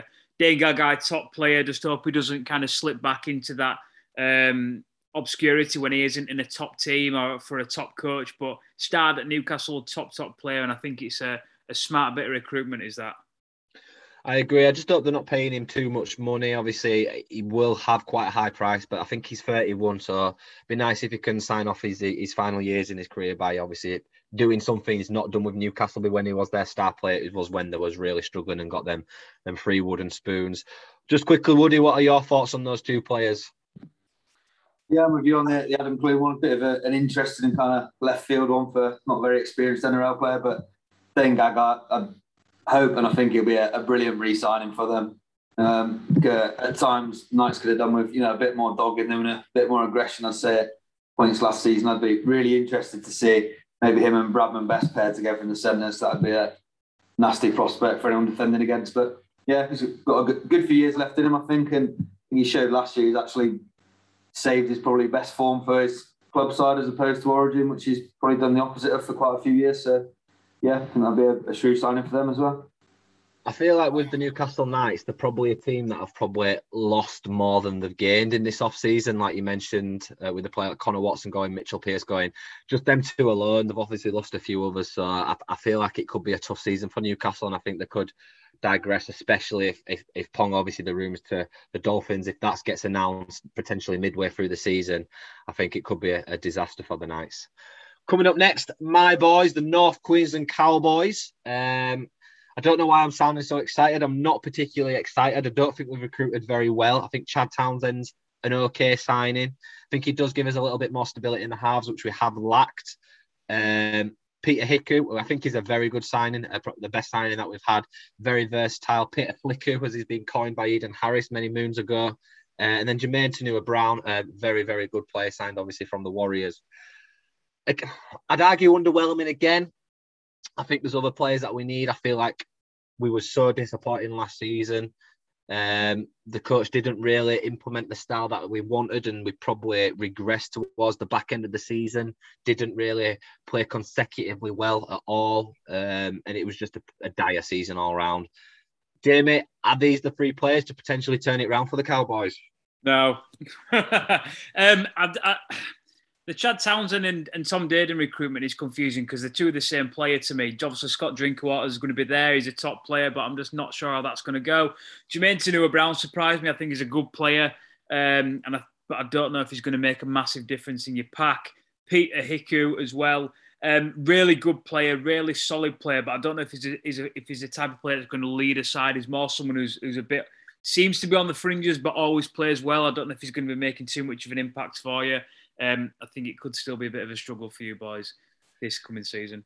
I feel like it's just not particularly cleared up about who's going to be playing where. Obviously, you've got Drinkwater who can play at fullback and then play in the halves. You've got Valentine Holmes who's played on wing and played at fullback. Then you've got Hamiso Tabuai-Fidow who's played at fullback and at centre. And then you've got Dearden and Townsend. I feel it just all seems a bit jumbled to me. I, I appreciate what Todd Payten's tried to do. But I feel like if he doesn't get Cowboys clicking this season, I'd be I'd be asking questions about do we need to bring someone else in? Um, I appreciate he's, he's trying to rebuild the club after we've obviously gone for quite a few years now down at the bottom of the table, but I don't know. We obviously gained a million pounds from Morgan retiring. I know we're still spending a million on uh, Holmes and Taumalolo, but I feel like there should maybe a little bit more money, or the, they are grossly overplaying a lot of players aka Jordan McLean. Um, but yeah, go on, Woody. I'll throw it over to you. Probably ties in nicely just on overpaying, but from what you read, Chad Townsend, three year deal worth 2.4 million or in the region. It's rumored somewhere between 600 and 800k a season. What are your thoughts on that, mate? And is that value for money? We know what he can do. Not all. I don't even think in his peak is he's worth that much money. There's like 800k a season. He's not a match winning halfback. He's not. He's a ha- halfback that will guide your team around the park. He will kick hold possession very well, uh, and he'll link up nicely. He's not a player you look to to get a break through the line. He's not really a player that you're looking to get a 40 20 when you're down on your luck. He's not a player that's going to put an interesting kick through. He can convert, which we do know how valuable that is. But we've got Val Holmes, who's, in my genuine opinion, is one of the best kickers in the league. He nails them from the touchline on a regular basis. Is he going to give? Is he that? Is he worth 800k a season? No, I'd say 500k maybe. I would argue, and I'll throw this back over to you now. Chad Townsend, in my opinion, no offense against Chad Townsend, really, really good player, did a lot of great things with the Cronulla Sharks. He has never been an 800k a year player. That's no slight on him. He's just not been that player. I don't know, Jamie. Do you agree or disagree with that statement? Yeah, I agree on that. I I I, I straight up agree on it because um, to be that type of player, you've got to be a match winner, you've got to be a game winner, you've got to be turning the tide for your team. And I just don't think he's, he's done that. And if he ever has, it's maybe being one in every 10. So, um, good player, 800, 600 to 800 grand player, not for me. Woody, what about you, mate? You agreeing with that? Unfortunately for you, mate, yeah, I am agreeing. And I think even worse, I think he's probably peaked years before this as well. And I don't think he's getting any better at 30. No, I totally agree. But I'm always like to be pleasantly surprised. But it gives me great joy. At least we've signed players. I pass it over to you to Woody, who has signed nobody and lost a lot. So I'll just leave the floor open for you, mate. Well, nothing to talk about, is there? So let's move on. But no, on a serious note, I think uh, try and be positive about it, considering it's pretty negative through the through the actual season. But I think the, the outgoings are as painful as the lack of ingoings at the minute trying to look into it a bit more on any incomings. And you know, Mitch Rein is a, an unconfirmed, confirmed signing from what I've seen. Saw an article, I don't know, a couple of months ago saying he'd signed, but actually seen anything on uh, NRL.com or any news site saying he definitely has. And then also saw that Curtis Scott had been given some sort of contract, which was quickly reneged on or something because he had a, another court case against him. Jamie, we touched on the Curtis Scott and the Mitch Raymond uh, offline just before the pod. So, what are your thoughts on those two signings slash non-signings, whatever they may be? God, just stay away from Curtis Scott. Honestly, I mean, I, I don't know the bloke, and um, but we have seen what he's done off field. We've seen videos, we've seen tweets, we've seen text messages. He just doesn't seem like the type of bloke who, who should be anywhere near professional rugby league at the minute, and, and not until at least he gets through all his court cases um, and he gets his head cleared up, and, and, we have some sort of clarification on what type of person he wants to be, um, especially as a rugby league player. Um, Mitch Rein is, is a perfectly good player. I could probably see him over at Super League at some point. I don't know if he's past his best. I think he might be 31, 32 now. Don't know if he's the type of player that Parramatta should be signing in, in order to be a bit of a backup. Um, obviously, they've lost Joey Lussick, who I thought were an excellent player. They've still got Nathaniel Roache. Reed Mahoney's on his way out. Um, disappointing. I, I, I mean, I, was going to say if I were an Eels fan, you are an Eels fan, Woody, so I, am sure you, are quite disappointed so far. Very disappointed, yeah. I mean, not a lot to be massively optimistic about in terms of kind of refreshing the squad. And I'll bring this over to you, Jed. Obviously, there's been a lot of talk about the contract situation at the Eels. There's obviously a, a few of the bigger players already out the door. Campbell Gillard and Gutherson have re-signed, which is good news. Think Junior Paulo's the next one who's being looked at who might possibly leave. So, what are your kind of thoughts on you know the Eels' stubbornness over? They obviously don't want to overpay, but you know, not we've not just lost big players. We've also lost a you know a few squad players next year. You know, lost Papali'i, but not kept Niukore either, for example. So, what are your kind of thoughts on the way we're going about the re-signings? It just seems like there's a real like division in the backroom staff at the moment. It doesn't seem like it's a happy camp or a happy place to be. I don't know why they're not re-signing these players, especially when it's not your big, big players that'll be expecting big money, unless they're making un- incredibly unreasonable demands. Then I might, yeah, fair play. But I can't imagine there will be. I can't imagine people paying an incredible amount of money for uh, those players after having, especially Niukore, who had a good season. It's not like he had an unbelievable season like Papali'i did. He had a good season. So I don't know. It doesn't make sense for me. What I do want to ask you, Woody, is what are your thoughts on what Guffo said in the press that people are always sort of looking to try and steal Parramatta's players and, and, and take their best players away from them? I just thought the, the whole comment was a bit weird to say, like, if you're a good player, you're always going to be looked at, in my opinion, no matter what club you're at. We see it happens to Melbourne, it happens to Roosters, it happens to every club. I just thought it was weird for Guffo to insinuate that clubs are purposefully trying to steal Parramatta's players. I just want to know what your thoughts are on it as a fan. Yeah, like you say, it's a bit nonsensical as well, isn't it? Because other clubs are always going to sign any decent players. I don't know if it's because, you know, quite a few years of having not a very great squad and not achieving anything, and suddenly we've built up a, a fairly reasonable but kind of underachieving squad. And, you know, got the likes of Moses, who we've tied on for a few years, but he'll be looked at. Gutherson only just re signed after being looked at. Kind of a fair bit of the core of the squad are moving on this year or next. But yeah, it's, it's definitely not a Parramatta Eels issue that other teams are looking at our best players. Do you reckon you'll have another good season? Do you reckon you'll push on, or do you reckon you'll slip down the, the ladder a little bit? I'd say probably similar at the minute, to be honest. Still make the playoffs, but maybe win a playoff game, but not a great deal of push from there. And not sure if anyone else is going to come in, but it's only going to get harder in 2023 as well when a few more of those big names are already off. And I mentioned earlier, you know, Ray Stone's a great squad player to have around, and likes of him leaving as well. Like I mentioned, Niukore already, so probably the most optimistic time, is it? From a team that hasn't signed anybody and needed to, to a team that doesn't really need to sign anybody, but has uh, obviously just squad players. Uh, that is the Penrith Panthers, the current reigning premiers. Uh, Chris Smith, Sean O'Sullivan, solid squad players. Chris Smith will probably look to try and get off from the interchange bench. Sean, O'Sullivan will obviously be act as backup, especially now after losing Tyrone May. Um, he'll obviously be cover act as cover for Cleary and, and Luai. Good player, Sean O'Sullivan. Quite rate him, and a really a, a, real good backup in the NRL. I think. What do you think of those two signings, Jamie? Yeah, am I right? You say is Chris Smith the centre? Uh, I thought he was a second row. Maybe he plays both. I might be getting him confused with someone else. Yeah, I, I, I same, same because there is obviously a lot of Smiths, but I, I, do forget. But obviously, there's a there's a centre spot open at Penrith this year now with with um, Paul Momirovski and uh, Matt Burton leaving. So obviously, you've got Stephen Crichton in the other centre. You're probably going to have Charlie Staines and Brian To'o on the wings, Dylan Edwards at fullback. Um, so I do wonder if he is a centre that they're going to potentially slot him in at centre. Have you just found that out, Jed? Have you just had a read? Yes, yeah, it's, it's second row slash loose. Oh, is he? Okay, fair enough then. So obviously they're going to bring someone through at the centre. So, but I mean, Chris Smith is once again is probably going to slot straight into that Kurt Capewell role of being potentially swapping with Liam Martin. Obviously, Viliami Kikau's leaving in the next season. So I think he's a solid signing. I mean, I'm not exactly his biggest fan. I don't know him that well, but whenever I've seen him at the Bulldogs, he's been pretty solid. And same with you as well, mate. I like Sean O'Sullivan. He's a real good backup, especially in Origin time when they started slipping last year. If Cleary and Luai end up getting called away again. Um, good, solid signings, and I think they're a club that are going to be really good with recruitment. I think next year is going to be their turning point, but I think they're going to be in for another solid season. What about you, Woody? What do you reckon to them? Good signings and another good season ahead for the Panthers. Another good season ahead, definitely. And yeah, a couple of solid signings there. I don't think they really needed to do a lot more at the minute, didn't they? they were kind of desperate for anything other than, you know, Burton leaving to try and kind of fill in for him. But yeah, just add in a few more to increase a bit of depth. Think they'll go really well, um, and I think Chris Smith could have a potentially a, a, good season. Not really, it's probably been hard for a for a forward to shine at the doggies without have been, uh, but I think he probably will go and improve at the Penrith Panthers.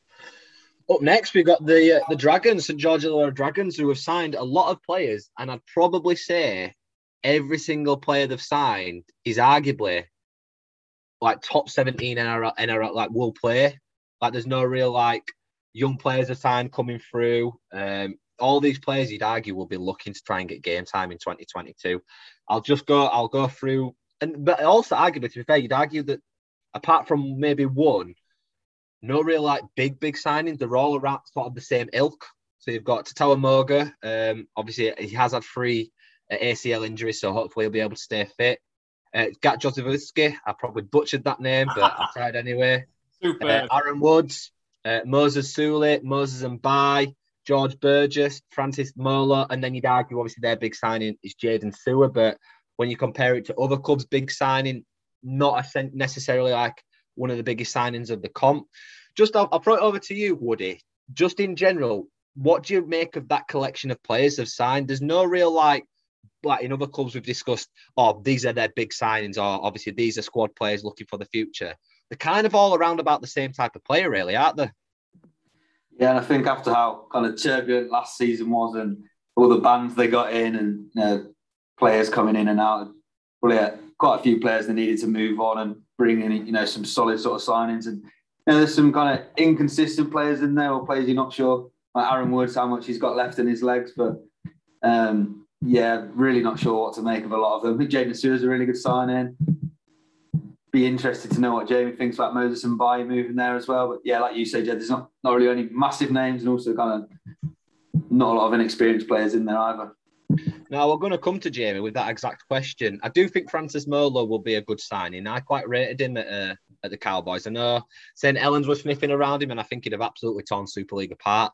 Uh, but I think he'll be a really solid signing. But three of their transfers I want to talk to you about, Jamie: Jaydn Su'A, George Burgess, Moses Mbye. Three very different transfers. Do you want to talk me through them?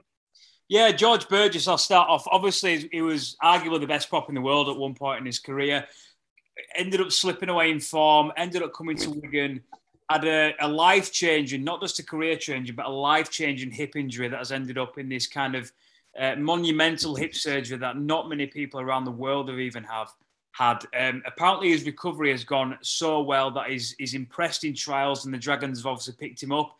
If he is back to his best, and if he can even play close to the form of his brother Tom Burgess at the Bunnies, this is going to be a superb signing just a real flip of the coin at the minute. You don't know which way he's going to go. You don't know if he's going to go back into early retirement or if he's going to end up playing uh, a really key role in the Dragons season. Jaydn Su'A, origin player, one of the best second rows in the world, tackles anything that moves, fights anything that moves, played under Wayne Bennett for so, so many years. Top signing. Um, once again, if he stays fit, if he stays suspension free, he will change the look of this Dragons pack, along with someone like Tariq Sims, along with Jack de Belin, along with potentially Jack Bird playing in the forward pack as well. Um, exciting. And, you know, Aaron Woods, Jack Gosiewski, um, good players. And you took the words out of my mouth, Jed. Every single one of them signings are 17, you know, are fighting for a, a 17 spot. I'd say maybe Tautau Moga is going to be on the fringes more than anyone else. Um, but if he started in the centre in the first game of the year, I won't be surprised. And Moses Mbye, I've never ever faulted his, his efforts. Um, he's always been a player that has really put his body on the line for the Tigers, and I've always really liked his, his morals and his ethics. He's, he, he's openly come out and said he didn't think you were a, a player that was in the right uh, form to be earning the money he was at the Tigers. I just hope the Dragons can nail him down to a position. Um, I think he'll go well. I think he'll go well as long as you're in on too much money again. I do think he'll go really well. Um, so I, am positive for the Dragons this year. I actually am quite positive. I don't know if they'll blow too many teams away, but I think they'll do better than last year. Um, and like you said, Jed, Francis Molo, good player. Moses Suli played under a really good side this past year or two. Um, Aaron Wood speaks for himself. When he plays well, he plays well. And Jack Gosiewski as well, similar to Moses Suli. So very much so. I think you took words out of my mouth. I think they're, they're going to be quite a, a good lot of signings then this year. Um, coming on to the beaten finalists of 2021, the South Sydney Bunnies. We know their losses. We're not going to go through the losses along with the likes of Wayne Bennett. They've got a brand new coach in Jason Demetriou. Signing so far, if you're a Bunnies fan, slightly underwhelming. Isaiah Tass, good prospect, not going to be pulling up any trees. Michael Chee-Kam, really good squad player, utility player. I know him well playing at the Tigers. Not going to pull up any trees. Bit of a and si, si, si, I can never say this. Sivi Havili from the Canberra Raiders, good player, rotational hooker, rotational loose, and once again, not going to pull up any trees. Woody, I'll come to you first, mate. Do you think, you know, we know that the Bunnies have got a bit of money spare. With They've lost Su'A, they've lost Reynolds, they've lost um, a lot of big players. Are they, are they holding something back to sign someone big? You'd hope so if you're a Bunnies fan, wouldn't you? I know before kind of these were announced, Anthony Milford was set to join them, wasn't he? But the NRL have refused to kind of give the green light to his contract due to court proceedings and whatnot.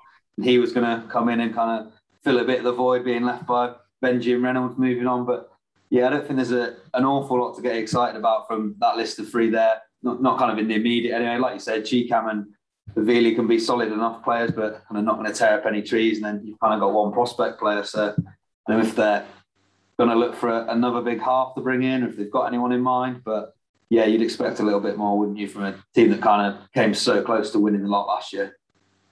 I'm reading other day online that they're going to go with Lachlan Ilias to partner Cody Walker in the halves. He said that they've said he's going to get first crack at that number seven jersey. He's played one game of NRL. For a club like the Bunnies, that is a lot of pressure to put on a kid who's impro- who's unproven and a very bold move to do by Jason Demetriou to, to say that he's going to get first crack at it. I know you've got Blake Taaffe, who played really well towards the back end of the season. People thought that he would probably get first crack, but what are your thoughts, Jamie, on giving a one NRL game first crack at number seven for the Bunnies? Big, That's big, rough. bold move. Yeah, that could be rough. Um, because um, obviously, you think of the spine Cody Walker, Damien Cook, two very well established origin players Blake Taaffe, good player, not really proven himself for over a long period of time. He's played maybe what is it, nine or ten games. Um, Dane Gagai's gone, Benji Marshall's gone. Um, a lot of experienced players have moved on from the club, including the coach. And I thought they'd, they'd try and stack it a little bit more. Jaydn Su'A's gone as well with um, experience. So I think it could slip very, very significantly for the Bunnies this year if, if, if nothing's done about that. What were you going to say, Jed? Sorry. Um, I can't remember what we are going to say now. Yeah, I'll just say, do you think that the older experience in the heads will be expecting to sort of train on the job for Lachlan Ilias. Um, I can't imagine they'll go sink or swim, but with, like you said, the experience heads have already lost. I, I just think it's going to be tough. Like you said, the need to ideally bring a really big experienced player in, but I can't with the, the squad that they've got, new coach, players they've lost. I can't see them getting into that top four with the squad at the moment, if I'm honest. What are your thoughts on that, Woody? Top four material with the squad that we've got? Maybe fourth at best. Yeah, probably agree with you. It's a, it's a lot to lose, isn't it? And then, especially when you match it up against kind of the lack of experience of big players coming in, it's going to be tough for them, definitely. But, you know, it is the Bunnies no Wayne Bennett this year either, though. It's, it's just as big a loss as any of those players mentioned. Yes, as well as Reynolds leaving, they're maybe looking at keeping Benji for one more year, which they've kind of lost out on that as well. So, yeah, I think it will be tough for them to kind of replicate last year. Totally agree. Onto a club that will be looking to improve, and the three signings that they've made are very, very four signings, I say, with Jamie sticking his fingers up at me, they have made a very, very astute and very smart signings, and that is the Sydney Roosters. Absolutely ravaged by injuries in 2021, still managed to drag themselves into the well into the playoff series and do give themselves a really good account as well. Uh, Paul Momirovski, big fan, versatile, can play anywhere. Just won a, a premiership with the Panthers. Uh, now entering, I think Jamie is it his fourth se- fourth club in four seasons, something crazy like that for Momirovski. Yeah, oh, yeah, it is. Yeah, yeah. Tigers, Panthers, Storm, and now the Roosters. Uh, Renouf Atoni, real smart signing for me. That um, again can play in, in many positions, and I think he'll, he'll go from strength to strength at the Roosters.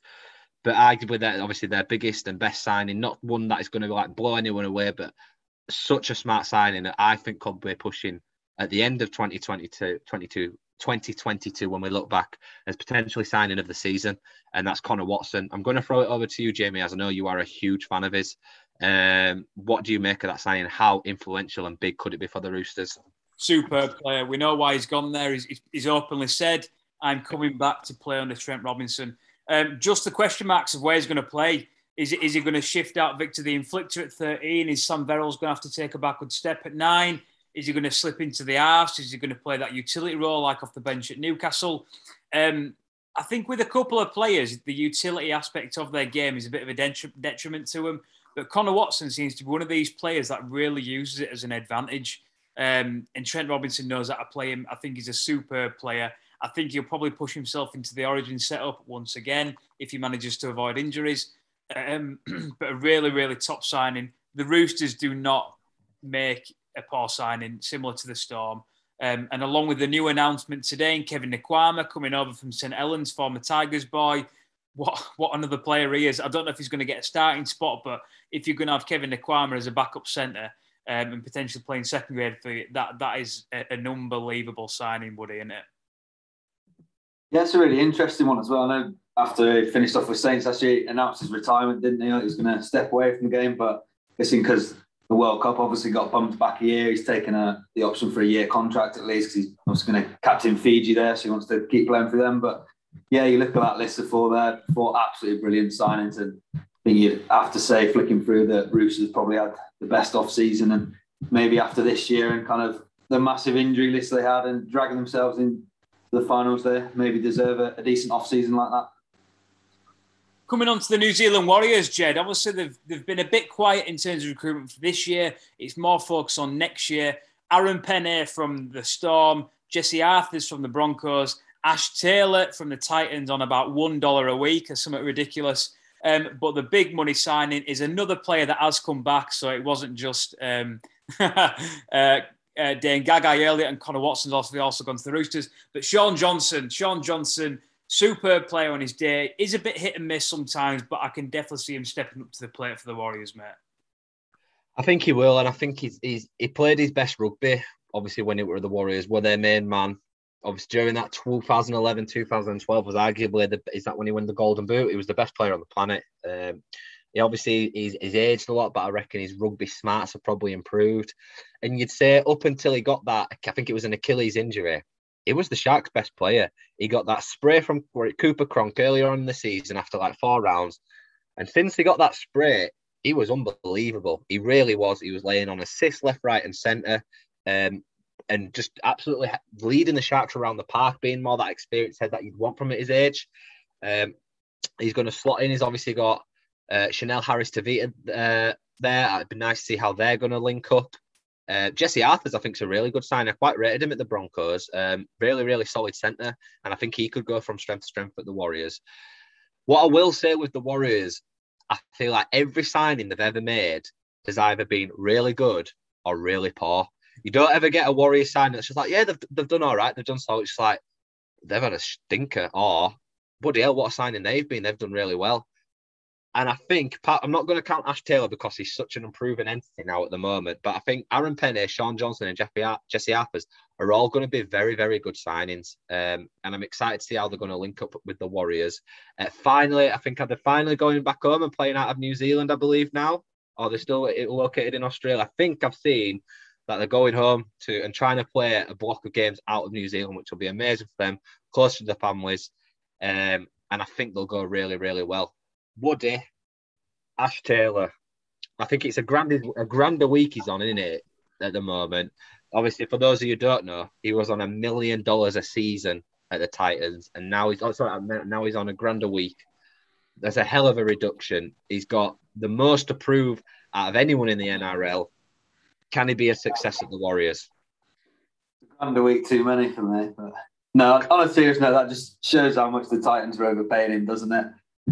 I mean, it's not a lot to lose, is it, when you look at how big the salary cap is and what other pay, players are getting paid? You'd like to think he's kind of looking at this as a maybe not quite a last chance, but you know, he's probably not got many NRL lives left and shown in spells, seasons gone by, what he can do. So, I mean, hopefully, for the sake of the Warriors on him, I want to see him be a success there, really, and kind of prove why he does deserve to play in that league and earn a bit of big money. Jamie, I'm sure you've got thoughts on Ash Taylor as well. I mean, I know we take the mick, and I know we've had a few negative comments about him last year, but power to him as well. Fair play to him for for, t- for not just taking a big money contract in the Super League or potentially going and doing something else. He wants to stick it out. He wants to prove himself. And a massive, massive, not only a, a dent in his paycheck, but a dent to his ego as well. He's not going to like the fact that he's been um, lowballed in, in terms of offers people are saying that he's going to be a backup half, but we know what the NRL's like. We do get injuries, and I doubt it's going to be Shaun Johnson and, and Chanel Harris-Tavita all season. He's going to get some game time, um, and I think he'll step up. I, I, think, well, I think he's got to step up because he can't go hiding again, and he can't go missing. Um, I think it's quite a smart signing for him. He's out in New Zealand now. He's out from the pressure of Queensland. Um, he's off his big money, and I don't know about you, Jed, but I think he, I think he'll be all right at the Warriors. I think he's a player that always struggles to be in the spotlight. Ash Taylor always played his best footy when the media weren't staring at him or there weren't questions about him when he could just go about his business. So I do agree with you, Jamie. I think it will suit him, especially being out of that Queensland, being billed as obviously this wonder kid and never really lived up to it. Being oh, obviously with the Warriors, having Shaun Johnson there, because if you've got to look, Ash Taylor had to be the main guy at the Titans when there was nobody else there he had to be the main guy in a struggling side at such a young age with a massive price tag. That's a, a large burden for anyone to bear. Going there, there's no questions over the price tag. He's got Shaun Johnson there to help him and, and work with him. He's out of the spotlight, and I feel it it could be the best thing that's ever happened to him. And I feel it wouldn't surprise me if he does have a resurgence, but obviously he's got to sort of really work towards it as well. Uh, but I hope he does it. He does seem like a nice guy, and, and, and it'd be nice just for him to have a good season without everybody questioning him every every second minute. To the last team in the NRL, I'll throw it straight over to Mr. Robinson, the ever suffering Tigers fans, uh, Tigers fan, but some good signings, you'd say, but it's obviously going to be question marks about them. What are your thoughts on them, mate? There were some very heavy rumours that Jamie Robinson was going to be a Dolphins fan going into 2023. um, but some good ones, yeah. I'll, I'll fire them out to you. Jackson Hastings and Oliver Gildart over from the Super League and the Wigan Warriors, Tyrone Peachey and Junior Tupou, who I know little to nothing about, but Woody, I do hear he was a very, very, very well established rugby union player. So I'll come back to you in that in a minute. Jackson Hastings, obviously, is our marquee signing. He's the guy that's been in all the press, all the headlines. He wants to come back and prove himself after the absolute farcical nature that he left the Manly Warringah Sea Eagles a couple of years back. Still not entirely sure on where he's going to play. I don't know if he's going to be a bit more of a mobile 13. I don't know if he's going to fill in at number six with Adam Doueihi going elsewhere in the side. Um, preferably, I prefer us not to shift Doueihi because he was our best player by country mile last year. Um, Oliver Gildart, Jed is someone that you said deserves to be in the NRL for, for a lot of years. Still, I, am just unsure about him. I'm excited to see. I'm excited to see him in the NRL and almost be proven wrong. Um, not sure if he's going to get a starting spot, but I think if somewhere we're struggling for for depth, it's a centre position, um, and I'm looking forward to him. Tyrone Peachey, top, top, top player. Um, obviously, play anywhere can the lad. He can play six, he can play nine, he can play thirty, he can play in the centre. Come off the bench at 14, which is probably his ideal spot. Once again, Michael Maguire's got a lot of question marks there in terms of players and, and versatility, and I don't know where he's going to start. But whenever someone like Tyrone Peachey is in your side, you're a bit more confident on the day. We've all played with blokes like him. Um, and I'll pass it back over to you, Woody. Junior Tupou, what do you know about him, mate? Because what I've read, he was one of the best prospects in Australia in terms of rugby union, but it just didn't really work out for him.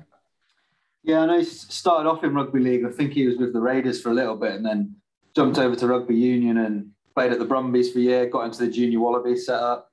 So I know he was very highly regarded. Um, I think from what I know of him, he always wanted to play in the NRL. I know whilst he's at the Brumbies, he played as a winger for those in the junior Wallabies. He would have uh, linked up with Solomone Kata there as well. So see what he'd uh, learned off him. You know, ex league player moved over there. But yeah, like I say, mate, so very interesting. So I know he's still a teenager, I think, or maybe 19, 20 years old. But uh, Brumbies weren't too happy to lose him, and neither the the, uh, the Wallabies set up either. So see what he can bring to the Tigers.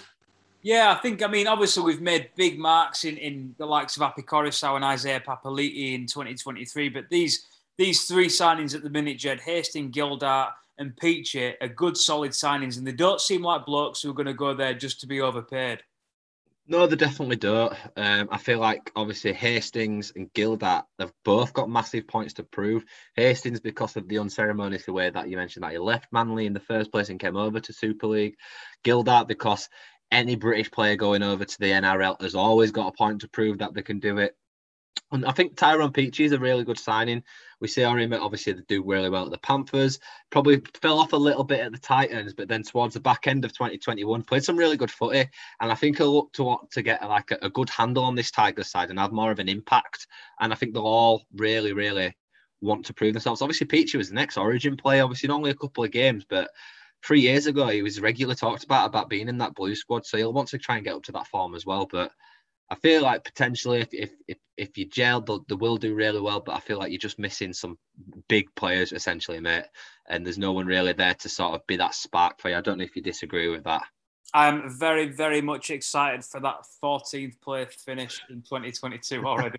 I don't know if that's being a bit too optimistic, but yeah. So superb stuff, lads. Love talking signings, and hopefully everybody's enjoyed it. We are now into our second hour. We're not going to go too much in depth on Super League, but we are going to mention every signing that has been made so far. Is like I say, it's Wednesday, the 8th of December, as we are recording this. So we'll go first, Jed. Your favourite side, Castleford Tigers. Lee Radford's in as the new coach. Their recruitment so far, Callum McLelland and Alex Sutcliffe from Leeds. They've brought Kenny Edwards over from Catalan, Joe Westerman from Us Boys at Wakefield, Mahe Fonua and Bureta Faraimo from Hull FC, Lee Radford's favoured players, Jake Mamo from Warrington, and George Law from Hull KR. I think one thing, Jed, that sums up that litany of signings is he's bought big men, big, powerful men that are going to do big minutes as well.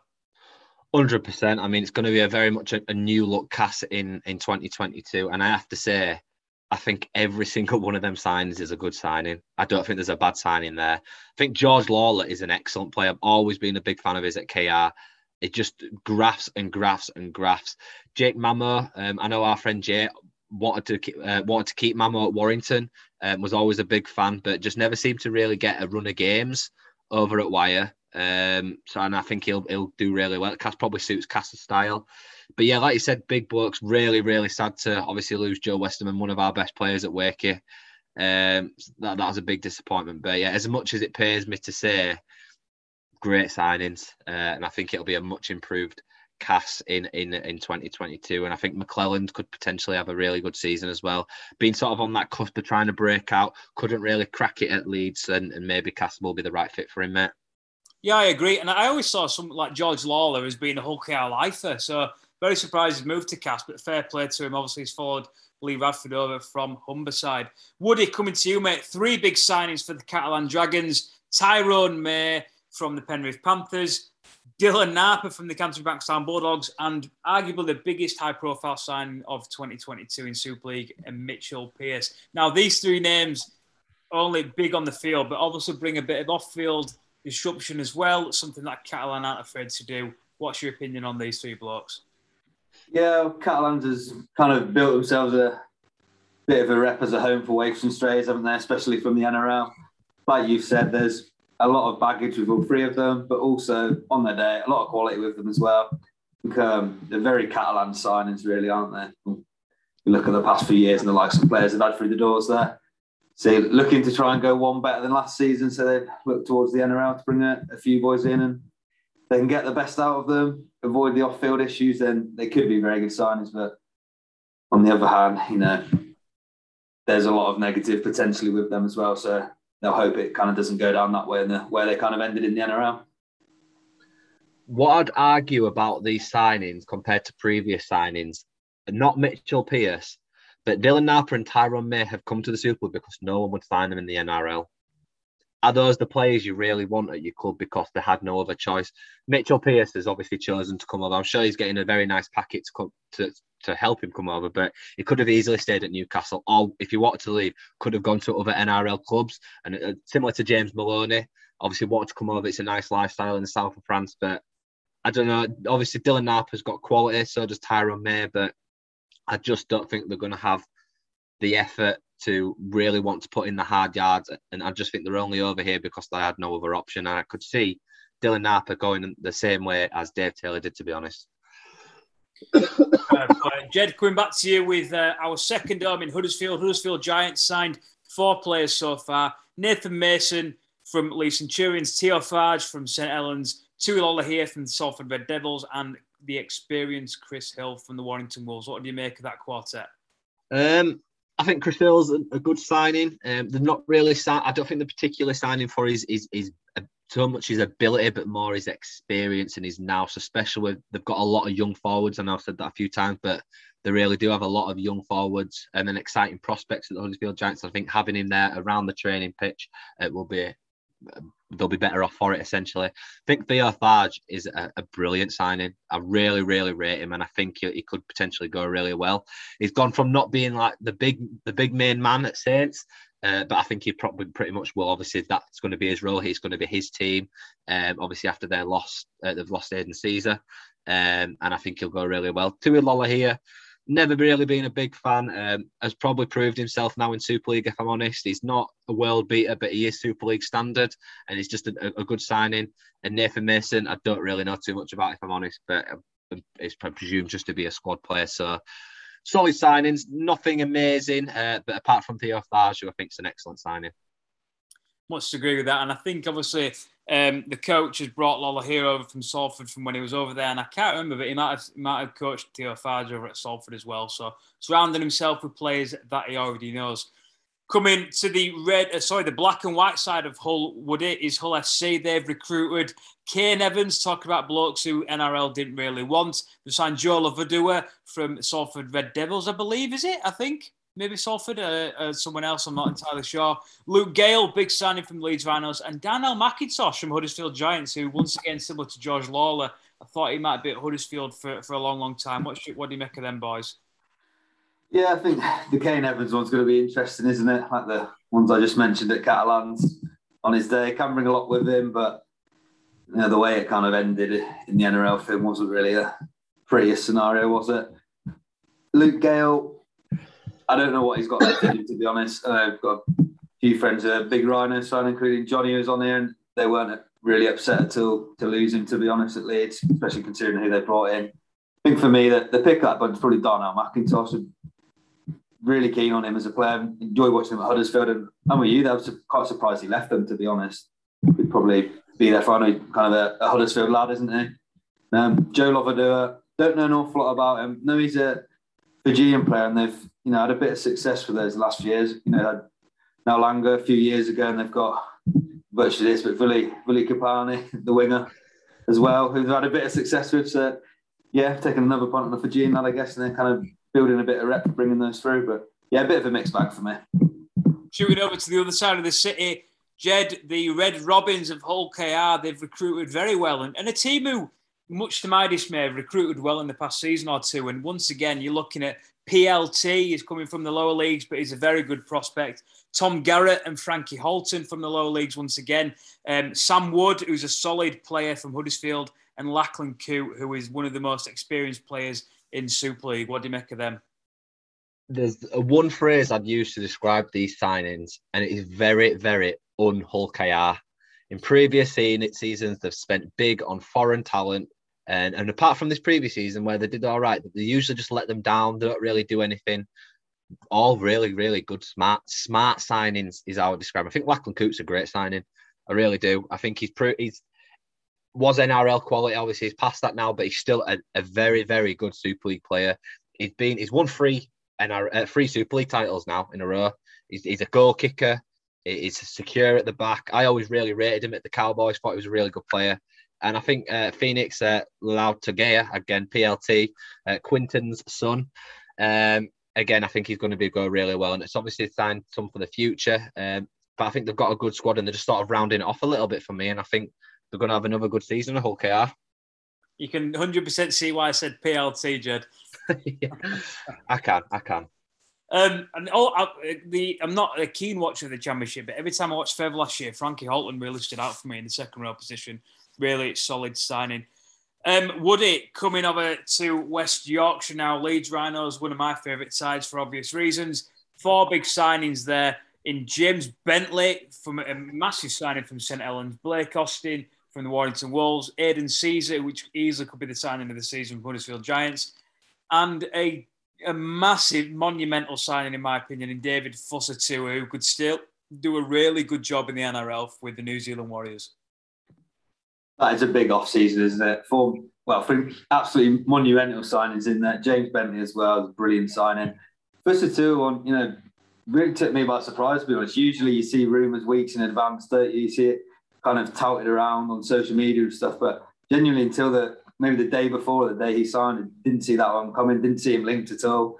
Someone mentioned that they might be signing an NRL winger, but I think it'll be a brilliant signing and see what they can get out of Austin and Sezer as well. And Huddersfield aren't going to be too pleased to have lost Aidan Sezer to some close neighbours. But um, yeah, I think the way Leeds finished last season, getting into the playoffs and showing they've got a bit about them, they're obviously going full tilt at going for, well, towards the grand final this season, I think, with uh, the aim of winning it. But yeah, that's a great off season for them. Yeah, pretty gutted with the likes of Sezer and Fuzzy too. I think if they stay fit, they are big signings. And James Bentley is an England national for me. Blake Austin, unsure about, um, but Richard Agar knows better than us. So fair play on that one. Jed, coming over to the reigning premiers, the 3P in St Helens. They've signed obviously a couple of Tongans to link up with Kristian Woolf in Konrad Hurrell and Will Hopoate. Curtis Sironen, who in my opinion is a huge signing for Manly Warringah Sea Eagles. Joey Lussick, who will be the next hooker to lead Super League, in my opinion, for the next 10 years. And James Bell from Leigh Centurions, who's a good, solid second rower as well. What do you think of these five lads? Great, great signings. Um, I really do. You know what you're getting with Konrad. Um, yeah, he might be a bit bit old now, but he's still going to be a devastating centre in Super League. I think Will Hopoate is a great pickup. Um, has proved it in the NRL, um, and I think he'll, he'll absolutely exceed in Super League. Like you said, Jamie Curtis Sironen, arguably the best forward in the in Super League now. Um, or should be, should definitely be in that bracket. Um, young, got plenty of years left on him. Um, quite a surprise to see him come over to Super League at this stage in his career. Um, definitely caught me off guard when I saw that Saints sign him.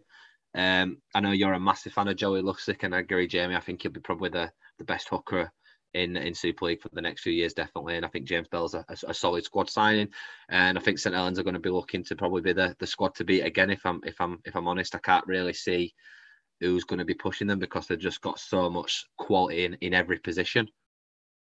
Coming on to the Salford Red Devils, Woody, they've recruited very heavily once again, as they seem to do every year. First couple of names are absolute beauts as well, so I'm going to try all these. They've signed King Vuniyayawa from Leeds Rhinos, Amir Bourouh from Wigan Warriors, Sitaleki Akauola from the Warrington Wolves, Mark Sneyd, top signing, Salford lad, he's come back home from Hull FC, Brodie Croft, which we've spoken about before from the Brisbane Broncos, Shane Wright from the Cowboys, with you lads, uh, the Jed, um, Ryan Brierley from, I think he's Leigh, but he seems to bounce between Hull KR, and Salford every year. Uh, Deon Cross and Tim Lafai as well from the NRL, top, top player on his day. What's your opinion on that entire squad of signings, Woody? Yeah, like you've said, there's been a, a massive turnover, like there seems to be every year. Yeah, probably a, a, mixed bag then. Eh? Quite a few, well, a handful of players in from the NRL. They've definitely got big potential. Like I say, you look at Brodie Croft. You know, he's been at the Storm only a couple of years ago and come through the system there, so he could be a very tidy pickup. I think for me, Mark Sneyd's the, the big one. Another one which kind of surprised to see until it came out. Didn't see that rumoured anywhere, but great to see him back at Salford. And he's there probably, I don't know, six, seven years ago now. Still only 30, really handy player. I think he'll be great for them. Um, King Vuniyayawa, didn't really get to see a lot of him at Leeds. And there's quite a bit of fanfare where he signed then, hoping he could be a big player for them. But and then you're playing, you know, a handful of games. But yeah, again, every year there seems to have a big turnover. And on the face of it, could be some really handy pickups in there again. But they're probably going to have a, a similar sort of season for me as last year. I mean, the one thing that does intimidate me slightly is a partnership of Mark Sneyd and, and an on-form Brodie Croft. I think they could be superb together if everything clicks, but we shall see. Jed, the new team in Super League, Toulouse Olympique. Um, obviously, going to be very hard for them to recruit very heavily, but they've, they've made five signings so far and five pretty smart clinical signings, in my opinion, as well. They signed Lucas Albert, who's played Super League before, Matty Russell, who's well versed in playing Super League these days, fullback or winger. Gadwin Springer as well, another solid signing who's played Super League for a couple of clubs. Chris Hankinson, who's, who's, a, who's a, who can be a really good scoring centre come winger. And James Cunningham, who was a, a strong hooker as well from Huddersfield. Um, got a pretty good squad at Toulouse already, and they might need to recruit a couple more, won't they, Jed?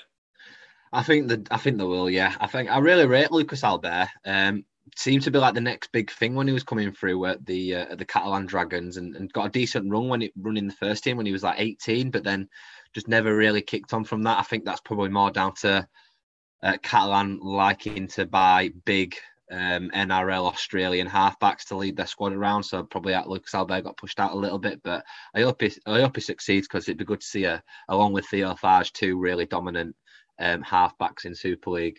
One thing that I would say about these signings, though, they're not players that have come from clubs that are like top clubs, like your top four, top five clubs. I think Chris Hankinson, maybe has he played for Wigan before? I've made that up off the top of my head? Yeah.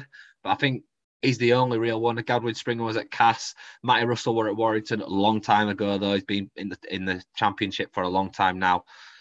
I just think they need some more signings, more depth, and some big players to try and help them keep them up. Um, we saw Leigh come up last year and, and manage one win all season. It's it's really difficult.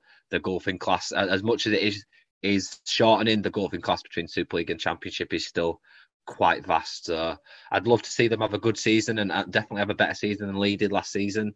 Uh, but I think they'll still be struggling and, and, and nothing really blowing me away with these signings, if I'm honest, Jamie. Jed, I'll bounce straight back to it's our beloved Wakefield Trinity. We've made five signings so far. We looks like we're potentially going back into the market as well, but it's nothing's yet to be confirmed.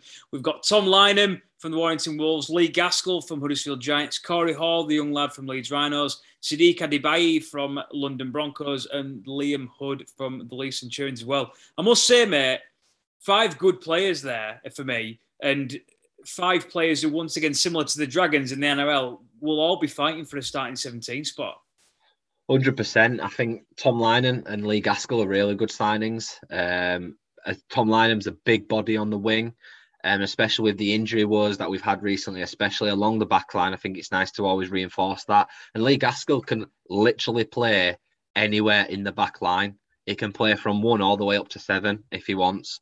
Uh, we'll do it. Played centre, so I think that's a really smart signing, especially like with the, the last few seasons that we've had. Uh, Corey Hall again, another great signing along the back line. And then you've got Liam Hood to fill in the hook. Obviously, we have lost um, a couple of hookers, and then Sadiq Adebiyi, obviously a nice young uh, prospect coming forward. I feel that we're still lacking in depth a little bit. If you look from us from one to well one to thirty, and then you got Big Dave at number thirty-five. I still think we're probably a little bit light. And there's Jai Whitbread as well, who we signed, who obviously is a really strong signing. Uh, and I think obviously he was supposed to be going to the league, but with them being relegated, has come to us, and I think he'll have a big sign. I think he'll have a big season for us. Um, but yeah, I do just think that we we're putting a lot of faith in youth. With you, if you look at like our, our numbers in our twenties, it's a lot of youth products which I've got no qualms with. I'm glad that we're bringing in youth. We've done it for quite a few seasons now, but I feel maybe we're just one or two big players short at the moment of really getting back up to that momentum of that top five. I don't know whether you disagree with that, Jamie. No, no, I, I, do agree with you. I'm just, I can't believe that of every single team we've researched, I end up missing a Wakefield player out of everyone. Um, but yeah, Jai Whitbread, I think, will fit in well. I think Liam Hood will be our hooker going forward, but I think I'd like to still pad out the the prop position as well. As much as I love Yusuf Aydin, I think he's a great prospect. Uh, the likes of Brad Walker and, and Sadiq Adebiyi, but um, I'd still like another prop or two, I think. Yeah, I totally agree, and, and I think that it'll probably I think we'll have a better season than last season. Um, but I don't think we'll be pushing up towards the top six. I think it'll be seventh or eighth, but I think comfortably seventh or eighth. I hope anyway.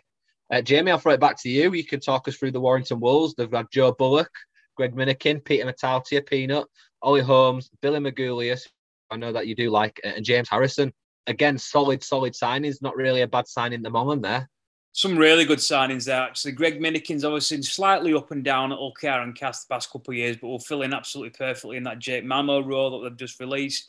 Peter Mata'utia will will have an, an, even better lease of life. He was Casford's best player the past couple of seasons by a long way. Um, he continues to rip up Super League, and I think he'll be even better in a bigger side and with his old coach at Daryl in Daryl Powell. Ollie Holmes really surprised. He's left Castleford, but obviously really good, consistent player. Very rarely has a bad game. Joe Bullock. I mean, he is exactly that. He's a big ball. He's Joe Bullock. Um, big ginger prop forward. Will always put a, a seven out of ten performance. James Harrison, someone who's come up through the, through the young ranks. I know that he's he's, he's one of these lads that is, is always putting in consistent performances and always been called to, to make a step up to Super League. So I really does do hope he goes well. And Billy Magoulias, um, I mean, he was rumoured with Wakefield for a very short period, but also kind of was in line to take over a Paul Gallen type role at Cronulla Sutherland Sharks for a lot, a lot of years. Didn't step into that mould. He only really had one season to prove himself. He's obviously got a decent contract over at Warrington, and hopefully, maybe he's wanting to head back over to the NRL after a good season or two. But solid recruitment there. I feel like I said that for a lot of clubs, but really good, solid signings there. Nobody where I feel as though it's going to be overpaid. And Peter Mata'utia for me is going to be potentially the signing of the Super League season. He's an unbelievable player. Can't believe that you've not mentioned that James Harrison's a, another University of Huddersfield alumni doing very well in the sport, like the three of us here. So I actually didn't know that. I also yeah. didn't know that. He used to work at Opta along with me as well. Was a, was a very good rugby league analyst when he was at Batley and then Fev. So class to see him get a chance in Super League. I know he had a, a little go with Leeds when they were shorter players a while back. Had a couple of games for them during the old COVID season. Yeah, great to see him get his chance. Did he play any sport at uni? I don't think he played. Well, you'd have known if he played for the rugby league team, wouldn't you? But no, I don't think he played whilst at uni. Would I? A big time for us. Fair play to him, right? I'm even I'm even more on his side now that I definitely hope he, he, thrives really well. And last but not least, Woody, we'll come back to you. Wigan Warriors have had a really topsy turvy past couple of years. I know that you've had a bit of an opinion on them. They've made a they've made signings. They've definitely made signings, and I don't know if they're a bit questionable. I don't know if they're going to be the of these signings that are going to come good in the future. I'll read them out to you first, Woody. Kaide Ellis, Patrick Mago, Cade Cust, Iain Thornley returns to the club, Abbas Miski, and Ramon Silva. First of all, love the Ramon Silva name. I think that's a superb name. Um, what's your opinions on them, mate? They, they're a bit questionable for me. Yeah, I think they're very questionable. I'd be really interested to see what Cade Cust does there. Kind of showing in little spells what he's capable of whilst at Manly. So be interested to see him if he gets a decent run of games there. Same with Patrick Mago actually. And he had a you know got a good handful of games for the Broncos, and then played a bit for the Rabbitohs. But yeah, I think they'd have expected a, a bit more if you're a Wigan fan, wouldn't you? Especially given our last season ended, it was pretty painful for them, wasn't it? Not too sure about. Uh, so Iain Thornley is a, a pretty solid player. I think he was good when he was there last time, but that's you know six years ago. I'm not sure he's exactly what they need. And Abbas Miski been doing all right at the Broncos, hasn't he, outside of the Super League? But yeah, I think they'd probably expect at least one big marquee sign in the off season as opposed to maybe squad players and, and an eye to the future. And if you agree on that one. Yeah, I just don't know what to make of these signings. I don't know if they are all going to come really well or the Wigan Warriors fans are going to be calling for the head of the recruitment agents. But it's just, just what what you expect something more of Wigan if they're going to recruit anyone from the NRL and and Ellis Mago and Cust out exactly world beaters from the NRL. But um, last word on you, Jed. But what's your thoughts on Wigan's recruitment? I think it's poor. I think it's really poor, especially because they're not coming off a good season when you could say, oh, they've got a really good squad already. Coming off a poor season for Wigan standards, and I don't think any of these players are going to turn it around. I think it's going to be a lot, a lot of pressure on on Matt Peet. It is Matt Peet in it, the new Wigan coach, who's again an unproven coach, never coached at this level. I appreciate that he was the assistant for quite a while. I just I, see Wigan struggling this season. I really do. But again, again, it is Wigan. Um, obviously, uh, the biggest name in, in British rugby league for overall time. You could you arguably say so, but yeah, poor signings for me. Probably out of everyone, if you're rating them all out of ten, all Super League clubs, I'd probably say going to probably bottom of that list and probably the poorest recruitment in the off season for me. Lads, it has been an absolute pleasure. We have gone about an hour and a half, and we deserve it to say it's our last podcast of 2021. It's our episode 117. Thank you to you two for the entire season. You've worked your absolute backsides off.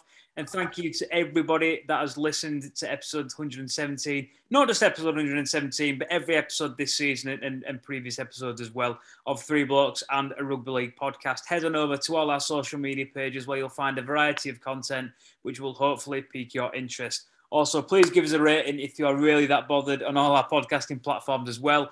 We're available on every podcasting platform possible. I'm sure you've you've seen our previous interviews with the likes of Tom Johnston, Barry McDermott, Adrian Morley, Emily Rudge, Jodie Cunningham, Tommy Makinson, and much, much more from myself, from Callum Woody Wood, from Jed Amos Goddard. We wish you all a happy new year, Merry Christmas, and we will catch you all down the road.